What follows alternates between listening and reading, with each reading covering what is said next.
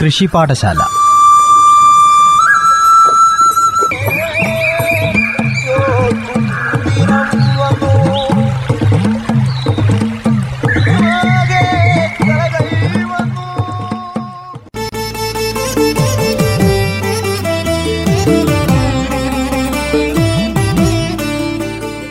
നമസ്കാരം എല്ലാ പ്രിയ ശ്രോതാക്കൾക്കും കൃഷി പാഠശാലയുടെ പുതിയൊരധ്യായത്തിലേക്ക് സ്വാഗതം. കൃഷി പാഠശാലയിൽ ഇന്ന് പൈനാപ്പിൾ കൃഷിയുടെ സാധ്യതകൾ എന്ന വിഷയത്തിൽ പൈനാപ്പിൾ കർഷകനും സംരംഭകനുമായ ജെയിംസ് ജോർജ് സംസാരിക്കുന്നത് കേൾക്കാം.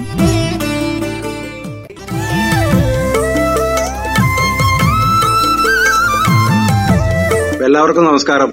കേരളത്തിൽ ഏറ്റവും എനിക്ക് തോന്നുന്ന ഈ വ്യാപകമായിട്ട് കൃഷി ചെയ്തു പോരുന്ന ഒരു ഭക്ഷ്യവിളയാണ് പൈനാപ്പിൾ അത് വാഴക്കുളം പൈനാപ്പിൾ എന്ന രീതിയിൽ ജിയോഗ്രാഫിക്കൽ ഇൻഡിക്കേഷൻ അതിന് ലഭിച്ചിട്ടുണ്ട്. ഏതാണ്ട് ഒരു അറുപത് വർഷങ്ങൾക്ക് മുമ്പുള്ള ഒരു ചരിത്രം ഈ വാഴക്കുളം പൈനാപ്പിളിനുണ്ട് ഇവിടെ ആദ്യം ക്യൂ എന്ന ഒരു ഇനം അതായത് പണ്ട് നമ്മൾ ചീമച്ചക്ക എന്ന് പറഞ്ഞിരുന്ന മുള്ളില്ലാത്ത ഒരു ഇനമായിരുന്നു വ്യാപകമായിട്ട് കൃഷി ഉണ്ടായിരുന്നത് അതിൽ നിന്നൊരു പടിപടിയായിട്ട് ആണ് പിന്നീട് ഈ മുള്ളുള്ള ഇനത്തിലേക്ക് വരാനുള്ള ഒരു സാഹചര്യം ഉണ്ടായി. ഇതിന്റെ ക്രൗണ് കിട്ടിയത് ഇവിടെ അടുത്തൊരു മിഷൻ വൈദികരുടെ ഒരു ആശ്രമം ഉണ്ടായിരുന്നു. ആ ആശ്രമത്തിൽ അവർ വിദേശത്ത് മിഷണറിമാർ കൊണ്ടുവന്ന് കൊടുത്ത വിത്ത് ഇവിടെ അവർ ഫലം ഉപയോഗിക്കുകയും അതിന് ശേഷം അത് അവിടെ നട്ട് പ്രചരിപ്പിക്കുകയും അത് കർഷകരിലേക്ക് കൊടുത്ത് അങ്ങനെ ആണ് കർഷകർ ഇത് ഇതിലേക്ക് വ്യാപകമായിട്ടൊരു രീതിയിൽ കൃഷിയിൽ ഇതിലേക്ക് വരാനുള്ള സാഹചര്യം ഉണ്ടായത്. അപ്പൊ അങ്ങനെ ഒരു വിദേശത്തുനിന്ന് വന്ന ഭക്ഷ്യവിളയാണ് അതിവിടെ പ്രചരിക്കുകയും അത് ഒരുവിധം കൃഷി ഈ നാട്ടിൽ മാത്രമായിട്ട് ഒതുങ്ങി നിന്നിരുന്നതാണ്. പക്ഷെ പിന്നീട് അത് ഇത് റബ്ബറിനും തെങ്ങിനും അതുപോലെ തന്നെ ഇടവിളയായിട്ടാണ് കൃഷി ചെയ്തു പോരുന്നത്. കേരളത്തിൽ അങ്ങോളം ഇങ്ങോളം. അതായത് നമ്മുടെ ഇടുക്കി ജില്ലയുടെ അപ്പർ ലാൻഡ്സ് എന്ന് പറഞ്ഞു കഴിഞ്ഞാൽ മൂന്നാർ പോലെയുള്ള മേഖലകൾ വയനാടിന്റെ മേഖലകൾ അതുപോലെ തന്നെ ആലപ്പുഴ പോലെയുള്ള ജില്ലകളിൽ അതായത് കോസ്റ്റൽ ബെൽറ്റിൽ ഒഴിവാക്കി കേരളത്തിലെ എല്ലായിടത്തും തന്നെ ഇത് വിളവ് ഉണ്ടാവും. അതായത് റബ്ബർ കൃഷി ചെയ്യാവുന്ന പറ്റുന്ന മണ്ണിലെല്ലാം ഇത് കൃഷി ചെയ്യാവുന്നതാണ്. കേരളത്തിൽ അങ്ങോളം ഇങ്ങോളം പോയി റബ്ബറിന് ഇടവിളയായിട്ടും അല്ലാതെയും സ്ഥലങ്ങൾ വാടകയ്ക്കെടുത്ത് അല്ലെങ്കിൽ പാട്ടത്തിനെടുത്ത് കൃഷി ചെയ്തു പോരുന്ന ഒരു പ്രവണതയാണുള്ളത്.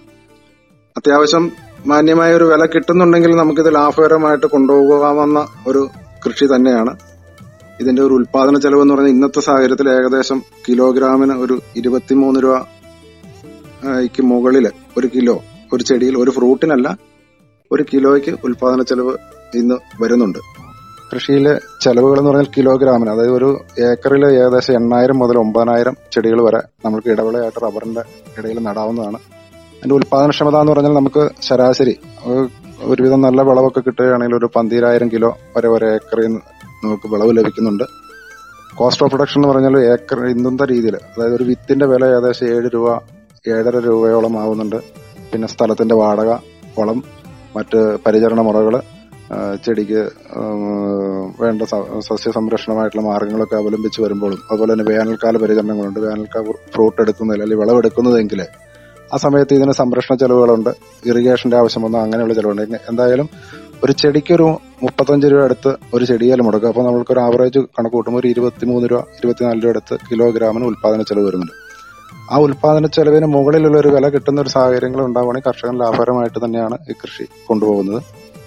ഏകദേശം ഇന്ന് കേരളത്തിലുള്ള റബ്ബറിന്റെ ഏരിയ എന്ന് പറഞ്ഞാൽ ഏതാണ്ട് അഞ്ച് ലക്ഷം ഹെക്ടർ റബ്ബർ തോട്ടങ്ങളുള്ളപ്പോൾ നമുക്ക് പൈനാപ്പിൾ കൃഷി എന്ന് പറഞ്ഞാൽ ഒരു പതിനെണ്ണായിരം ഹെക്ടറോളം ആണ് ഇവിടെ പൈനാപ്പിൾ കൃഷി നിലനിൽക്കുന്നത്. ഒരു അഞ്ച് ലക്ഷം ടണ്ണിൽ മുകളിൽ വാർഷിക ഉൽപാദനമുണ്ട്. അപ്പോൾ ഒരു ദിവസം എന്ന രീതിയിൽ നോക്കിയാൽ വാഴക്കുളമാണ് ഇതിന്റെ ഒരു കേന്ദ്രം എന്ന് ആദ്യം പറഞ്ഞിരുന്നു. ഇവിടെ ഇതിന്റെ വിപണനവും ഇവിടെ നിന്ന് തന്നെയാണ് നിയന്ത്രിക്കപ്പെട്ടിരിക്കുന്നത്. കാരണം ഇവിടെയാണ് എന്റെ ഒരു എനിക്ക് തോന്നുന്നൊരു ഇരുന്നൂറിൽ അടുത്ത് ട്രേഡർമാർ ഇടനിലയ്ക്കുണ്ട് കർഷകർ നേരിട്ട് വടക്കേന്ത്യയിലോ മറ്റു കാര്യങ്ങളിലൊന്നും പോയി വിൽക്കാൻ പോകുന്നില്ല. കാരണം വെച്ചാൽ പ്രായോഗികമായിട്ട് അവന്റെ കൃഷിയുടെ തലവേദനകൾക്കും കഷ്ടപ്പാടുകൾക്കിടയ്ക്ക് ഇത് അന്യ സംസ്ഥാന മാർക്കറ്റിൽ കൊണ്ടുപോയി വിറ്റ് പൈസ മേടിക്കുക എന്ന് പറഞ്ഞാൽ ഒരു കർഷകനെ സംബന്ധിച്ചിടത്തോളം പല രീതിയിലുള്ള പ്രശ്നങ്ങളുണ്ട് ഭാഷയുടെ പ്രശ്നങ്ങളുണ്ടാവും. മറ്റ് ഇത് പോയി മാനേജ് ചെയ്യാനുള്ള ബുദ്ധിമുട്ടുകളൊക്കെ ഉള്ളതുകൊണ്ടായിരിക്കും. എന്തായാലും അതിനൊരു ഇവിടെ ഒരു മാർക്കറ്റിംഗ് സ്ട്രാറ്റജി അല്ലെങ്കിൽ ഒരു ഇടനിലക്കാരെന്നുള്ള രീതിയിൽ അല്ലെങ്കിൽ ട്രേഡർമാർ എന്നുള്ളൊരു വിഭാഗം ഇവിടെ ഉണ്ട്. അവരാണത് മുഖ്യമായിട്ട് ഓപ്പറേറ്റ് ചെയ്യുന്നത്. നമ്മുടെ രാജ്യത്തിന്റെ എല്ലാ സംസ്ഥാനങ്ങളിലും. അതായത് നിങ്ങളുടെ കാശ്മീർ വരെ ഇത് പൈനാപ്പിൾ എത്താറുണ്ട്. കഴിഞ്ഞ വർഷങ്ങളിൽ കോവിഡിന് തൊട്ട് മുമ്പ് കാശ്മീർ കഴിഞ്ഞ് ലാഹോറിൽ വരെ പൈനാപ്പിൾ കയറ്റി വിട്ടിട്ടുണ്ടായിരുന്നു. അപ്പോൾ മാന്യമായ ഒരു വില കിട്ടിക്കൊണ്ടിരുന്ന ഒരു സംവിധാനം രണ്ടായിരത്തി പതിനെട്ട് വരെ നമ്മൾക്ക് ലഭിച്ചിരുന്നു. പതിനെട്ടിലെ പ്രളയം മുതൽ പൈനാപ്പിൾ കാർഷിക മേഖല തിരിച്ചടികൾ ഒന്നിനു പുറകെ ഒന്നായിട്ട് നേരിടുന്നുണ്ട് പലതുകൊണ്ടും. അപ്പോൾ പതിനെട്ടിൽ പ്രളയം കഴിഞ്ഞു. പിന്നീട് വന്ന് പത്തൊമ്പതിൽ അതിനൊരു നമ്മൾ വീണ്ടും ഒരു അതായത് കർഷകന് ഒരു പ്രാവശ്യം ഒരു നഷ്ടം വന്നാൽ വീണ്ടും നമ്മൾ ഊർജസ്വലമായിട്ട് കൃഷി ചെയ്യുന്ന ഒരു പ്രവണതക്കാരാണ് അവർ ഊർജസ്വലമായിട്ട് കൃഷി ചെയ്തു. നല്ല വിളവ് കിട്ടി. ആ വിളവെടുക്കുന്ന സമയം വന്നപ്പോൾ കോവിഡായി ലോക്ക്ഡൌൺ ആയി. അപ്പോൾ വീണ്ടും നമ്മൾക്ക് വിളവെടുക്കാനോ മാന്യമായ വില രണ്ട് രൂപയ്ക്ക് വരെ വിറ്റ കർഷകരുണ്ട് ഒടിക്കാത്ത കർഷകരുണ്ട്. അപ്പോൾ അങ്ങനെ വന്നപ്പോൾ ഭീമമായ നഷ്ടം കഴിഞ്ഞ രണ്ട് വർഷങ്ങൾ കൊണ്ട് ഒരുവിധപ്പെട്ട കർഷകരുടെ എല്ലാം നട്ടലൊടിച്ചു എന്ന് പറഞ്ഞ നൂറ് ശതമാനം സത്യമാണ്. കാരണം ഇവർ ഞാൻ ഉൾപ്പെടെയുള്ള കർഷക സമൂഹം എന്ന് പറഞ്ഞാൽ ഇപ്പോൾ ഇതൊരു സൈക്ലിക് ആയിട്ട് അതായത് നമ്മൾ മൂന്ന് വർഷത്തേക്ക് ലീസിന് എടുക്കുന്ന അല്ലെങ്കിൽ പാട്ടത്തിന് എടുക്കുന്ന സ്ഥലത്തും കൃഷി തീരുമ്പോൾ മൂന്ന് വർഷമാകുമ്പോഴത്തേക്കും അടുത്ത സ്ഥലത്തേക്ക് നമ്മൾ ഇതൊരു റൊട്ടേഷനാണ് അടുത്ത സ്ഥലത്തേക്ക് നമ്മൾ മാറും. ഈ കൃഷി ഇങ്ങനെ നീട്ടി നീട്ടി തൊട്ടടുത്ത് നമ്മുടെ റീപ്ലാന്റ് വരുന്ന റബ്ബർ തോട്ടങ്ങളിലേക്കോ അല്ലെങ്കിൽ ഇടവിളയ്ക്കോ ഉള്ള സ്ഥലത്തേക്ക് മാറി മാറി കൃഷി ചെയ്തു പോകുന്ന ഒരു പ്രവണതയാണ്. നമ്മൾക്ക് ഒറ്റ ദിവസം കൊണ്ട് നിർത്തിക്കൊണ്ട് പോകാനും അത്ര പാടല്ല. കാരണം അത് നമ്മളൊരു സ്വയം നമ്മുടെ ഒരു ജീവിത മാർഗം എന്നുള്ള രീതിയിൽ തന്നെയാണ് ഇവിടെയുള്ള കർഷകർ ഇത് കൊണ്ടുപോയിക്കൊണ്ടിരിക്കുന്നത്. അപ്പൊ ആ രീതിക്ക് പോകുമ്പോൾ നമുക്ക് ഒരു സുപ്രഭാതത്തിൽ ഇട്ടെറിഞ്ഞു പോകാനും പാടില്ല. കാരണം ഇത് ഭീമമായ ഒരു ഏക്കറിന് ഞാൻ ആദ്യം സൂചിപ്പിച്ചതുപോലെ രണ്ടര മുതൽ മൂന്ന് ലക്ഷത്തിനിടയ്ക്കുള്ള തുക മുടക്കുള്ളപ്പോൾ പത്ത് ഏക്കർ കൃഷി ചെയ്യുമ്പോൾ ഇരുപത്തേഴ് ലക്ഷം അല്ലെങ്കിൽ മുപ്പത് ലക്ഷം മുടക്കാവും. നമുക്ക് ആ റിട്ടേൺ ചിലപ്പോൾ ആ മൂന്ന് വർഷം കൊണ്ട് ചിലപ്പോൾ നമുക്ക് ചിലപ്പോൾ ദൈവാനുഗ്രഹവും വിളവും കിട്ടി വിലയും കിട്ടിയാൽ ചിലപ്പോൾ നമുക്ക് ലാഭത്തിൽ എത്തിയെന്ന് വരാം. ചിലപ്പോൾ നഷ്ടങ്ങളും ഉണ്ടാവാം. പിന്നെ നമുക്ക് അതിന്റെ അകത്തൊരു ചെറിയ സേവിങ്ങും വേണമെന്നുള്ളത് നമ്മൾ സ്ഥിരമായിട്ട് ഈ കൃഷി മുമ്പോട്ട് മുമ്പോട്ട് ഇങ്ങനെ മാറി മാറി ചെയ്തു പോയിക്കൊണ്ടിരിക്കുന്ന ഇടയ്ക്ക് ഒരു സുപ്രഭാതത്തിൽ അറസ്റ്റ് ചെയ്ത പോലെ നമുക്ക് നിർത്തി വൈൻഡപ്പ് ചെയ്യാൻ പറ്റില്ലാത്തൊരു സാഹചര്യമുണ്ട്. ഈ രണ്ടു വർഷം അടുപ്പിച്ച് വലിയ ഭീമമായ തുക നഷ്ടങ്ങൾ വന്നപ്പോൾ കർഷകരെ സംബന്ധിച്ചിടത്തോളം വളരെ വലിയ പ്രതിസന്ധി തന്നെയാണ് ഇപ്പോൾ നേരിടുന്നത്. അതിനിടയിൽ കൃഷിയിൽ വേറെ ചില പാളിച്ചകളും ഇപ്പോൾ പുതിയതായിട്ട് കണ്ടെത്തുന്നുണ്ട്. ഒന്ന് കൃഷിയിൽ ഒരു മ്യൂട്ടേഷൻ സംഭവിച്ചോ എന്ന് തോന്നുന്ന രീതിയിൽ ചെടിയിൽ ഒരു ചെറിയ വ്യതിയാനങ്ങൾ അതായത് അന്തക വിത്ത് പോലെ ഫ്രൂട്ട് ഇല്ലാതെ ഉണ്ടാവുന്ന ഒരു സാഹചര്യം നിലവിലുണ്ട്. അതും പൈനാപ്പിൾ കൃഷി ഇപ്പൊ വളരെ ചെറുകിട കർഷകർ പ്രത്യേകിച്ചും. കാരണം എണ്ണായിരം വിത്ത് ഒരു ഏക്കറിൽ നട്ടു നോക്കിയിരുന്നവൻ അതിന്റെ അത് രണ്ടായിരം എണ്ണോ ആയിരത്തഞ്ഞൂറോ മൂവായിരം എണ്ണോ നഷ്ടപ്പെട്ടു പോയി. ഫ്രൂട്ട് ഇല്ലാതായി പോയാൽ അവന്റെ കണക്കുകൂട്ടലുകളും താളം എല്ലാം തെറ്റിപ്പോകും. അതൊരു വലിയ പ്രശ്നമാണ്. പിന്നെ കൃഷി നിങ്ങളിൽ പലരും ഇത് ചെയ്യുന്നില്ല എന്ന് ആദ്യം പറഞ്ഞപ്പോൾ ഞാൻ അതിന്റെ കൃഷിയുടെ ഒരു രീതി ഒരു ചെറിയൊരു ഔട്ട്ലൈൻ വളരെ ബ്രീഫായിട്ടൊന്ന് പറയാൻ ഉദ്ദേശിക്കുകയാണ്. അപ്പോൾ നട നടിയൽ മാസം എന്ന് പറഞ്ഞ സാധാരണ മാർച്ച് ഏപ്രിലും അതുപോലെ തന്നെ ഓഗസ്റ്റ് സെപ്റ്റംബറിലും ആയിരുന്നു. ഈ വർഷം ഈ ഓഗസ്റ്റ് സെപ്റ്റംബർ ഈ മഴയുടെ അതിപ്രസരണം കാരണം അത് പ്രായോഗികമായിട്ട് നടന്നില്ല. മാർച്ച് ഏപ്രിലും നമ്മൾ നടുമ്പോൾ നടാൻ രോഗബാധ ഇല്ലാത്ത അല്ലെങ്കിൽ മറ്റു പ്രശ്നങ്ങളില്ലാത്ത തോട്ടങ്ങളിൽ പോയി കർഷകർ നേരിട്ട് കണ്ടു ബോധ്യപ്പെട്ട് ആരോഗ്യമുള്ള നല്ല വിത്തുകൾ തിരഞ്ഞെടുക്കുക. അത് കൊണ്ടുവന്ന് നടുമ്പോൾ ഒന്നര അടി റബ്ബർ പ്ലാന്റേഷൻ അതിന് ഇട അതിന് ഇടവേള ചെയ്യണമെങ്കിൽ റബ്ബറിന്റെ പ്ലാറ്റ്ഫോം ഒഴിവാക്കിയുള്ള ആ പത്തടിയോ പന്ത്രണ്ടടിയോ വീതിയുള്ള ബെഡിൽ നമ്മൾ ഒന്നര അടി ഒന്ന് ഒന്നര അടി നീളത്തിലും ഒന്ന് ഒന്നേ മുക്കാലടി വീതി ഫാടും അങ്ങനെ ഒരു അകലം കൊടുത്തുകൊണ്ട് മൂന്ന് നിരയായിട്ടോ രണ്ട് നിരയായിട്ടോ നമ്മളുടെ സൗകര്യം അനുസരിച്ച് അല്ലെങ്കിൽ നട്ടുപോവുകയാണ് അടിവളമായിട്ട് നമ്മൾ സാധാരണയായി നല്ല ഉണങ്ങിയ ചാണകപ്പൊടിയോ അല്ലെങ്കിൽ ആട്ടുംകാഷ്ടമോ എന്തെങ്കിലും കുഴിയിലൊരു ഇരുന്നൂറ്റമ്പത് ഗ്രാമൊക്കെ ഇട്ട് കൊടുക്കുന്നത് അഭികാമ്യമായിരിക്കും. പിന്നെ ചിലരൊക്കെ റോക്ക് ഫോസ്ഫേറ്റോ അല്ലെങ്കിൽ സ്റ്ററാമീൽ പോലെയുള്ള വളങ്ങളും അടിവളമായിട്ട് ഇടാറുണ്ട്. എന്തായാലും അടിവളം അടിസ്ഥാനപരമായ വളമായിട്ടും അടിവളം ഇടേണ്ടത് പൈനാപ്പിൾ കൃഷിക്ക് അത്യന്താപേക്ഷിതം തന്നെയാണ്. പിന്നെ രാസവളം ഉപയോഗിക്കുക എന്ന് പറഞ്ഞാൽ ഒരു വർഷം ഒരു മൂന്ന് സ്പ്ലിറ്റ് ആയിട്ടൊരു അറുപത് ഗ്രാമെങ്കിലും ഒരു ചെടിക്ക് ആവശ്യമുണ്ട്. യൂണിവേഴ്സിറ്റി റെക്കമെൻഡേഷൻ എന്ന് പറഞ്ഞാൽ എട്ട് നാല് എട്ട് എന്നുള്ള ഒരു കോമ്പിനേഷനാണ്. എന്നിരുന്നാൽ പോലും കർഷകർ ഫാക്ടംബോസും പൊട്ടാഷും അതുപോലെ തന്നെ ഡി എ പിക്കുള്ള ചില കോമ്പിനേഷനുകളും ഒക്കെ ആയിട്ട് വളം കൊടുക്കാറുണ്ട്. രണ്ട് തവണയോ അല്ലെങ്കിൽ മൂന്ന് തവണയെങ്കിലും രാസവളം കൊടുക്കേണ്ടി വരും.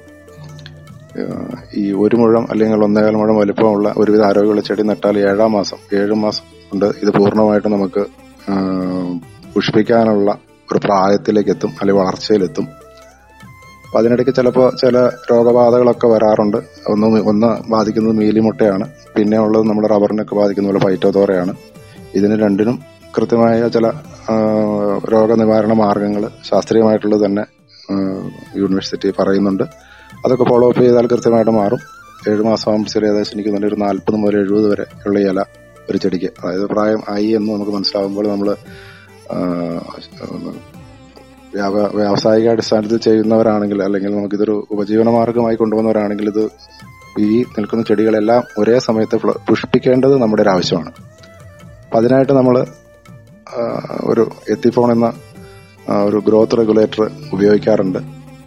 അതിന് വളരെ നോമിനലായിട്ടുള്ള അതായത് ഒരു ടെൻ പെർസെന്റും ഫോർട്ടി പെർസെന്റും അങ്ങനെ കോൺസെൻട്രേഷനുള്ള ഈ ഹോർമോൺ നമുക്ക് ലഭ്യമാണ്. അത് കൃത്യമായ യൂണിവേഴ്സിറ്റി ശുപാർശ അനുസരിച്ചുള്ള എന്റെ ലോസ് നമുക്ക് ഇങ്ങനെ ഉപയോഗിച്ച് കഴിഞ്ഞാൽ നാൽപ്പത് ദിവസമാകുമ്പോൾ ഇത് പൂവിടുകയും വീണ്ടും എൺപത് ദിവസം കഴിഞ്ഞാൽ നമ്മൾക്കത് വിളവെടുക്കാവുന്ന അല്ലെങ്കിൽ പച്ചയായിട്ട് വിളവെടുക്കാവുന്ന ഒരു പരുവത്തിലെത്തും. അതാണ് പൈനാപ്പിൾ കൃഷിയുടെ ഒരു ലൈഫ് സൈക്കിൾ ഒരു പന്ത്രണ്ട് മാസം കൊണ്ട് നമ്മൾക്ക് കൃഷി വിളവെടുക്കാവുന്നതാണ്.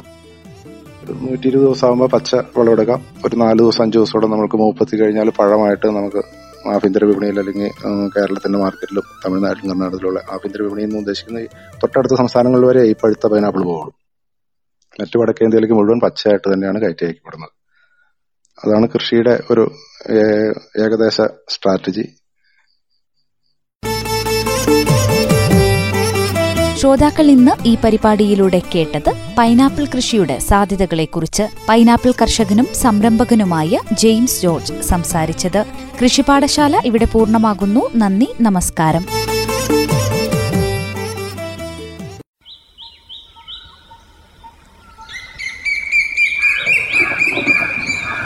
കൃഷി പാഠശാല.